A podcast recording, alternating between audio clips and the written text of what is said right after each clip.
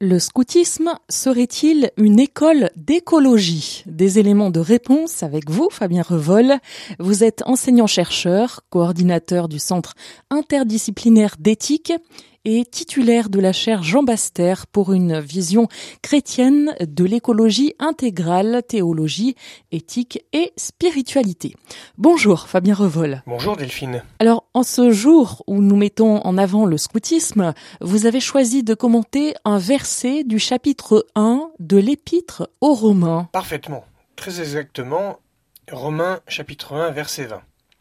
Je cite, Depuis la création du monde, on peut voir avec l'intelligence à travers les œuvres de Dieu ce qui de lui est invisible, sa puissance éternelle et sa divinité.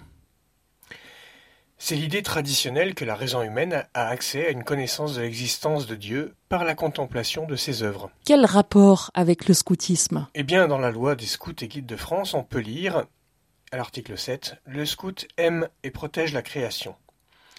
C'est une adaptation de l'article 6 de la loi écrite par le père Jacques Sevin, qui nous permettra peut-être de faire mieux le lien.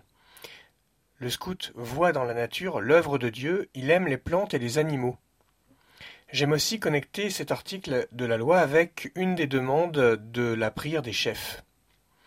Que je sache leur montrer vos traces divines dans la nature que vous avez créée. On peut dire, Fabien Revol, que le scoutisme met en pratique de manière assez radicale cette parole de Saint Paul. On peut l'espérer en effet.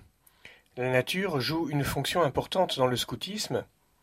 Elle est la première éducatrice en ce qui concerne le mode de vie que le scout doit adopter à son contact selon les limites qu'elle impose, la simplicité des moyens à laquelle elle invite et la beauté qu'elle nous dévoile pour la contemplation.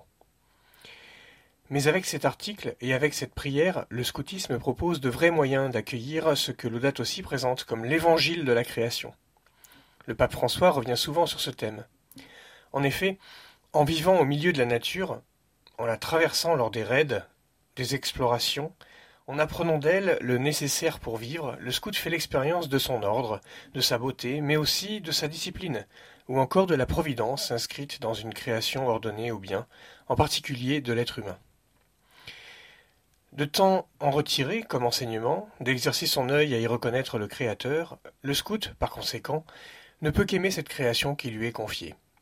Le scoutisme est à mon sens une voie royale pour l'apprentissage et la mise en œuvre de l'écologie intégrale. Fabien Revol, merci. Vous étiez avec nous ce matin dans le cadre de ce rendez-vous Bible et écologie, autre euh, émission où nous évoquerons ce thème du lien entre le scoutisme et l'écologie. Ce sera tout à l'heure à 10h03 dans Commune Planète et ce sera bien sûr sur RCF.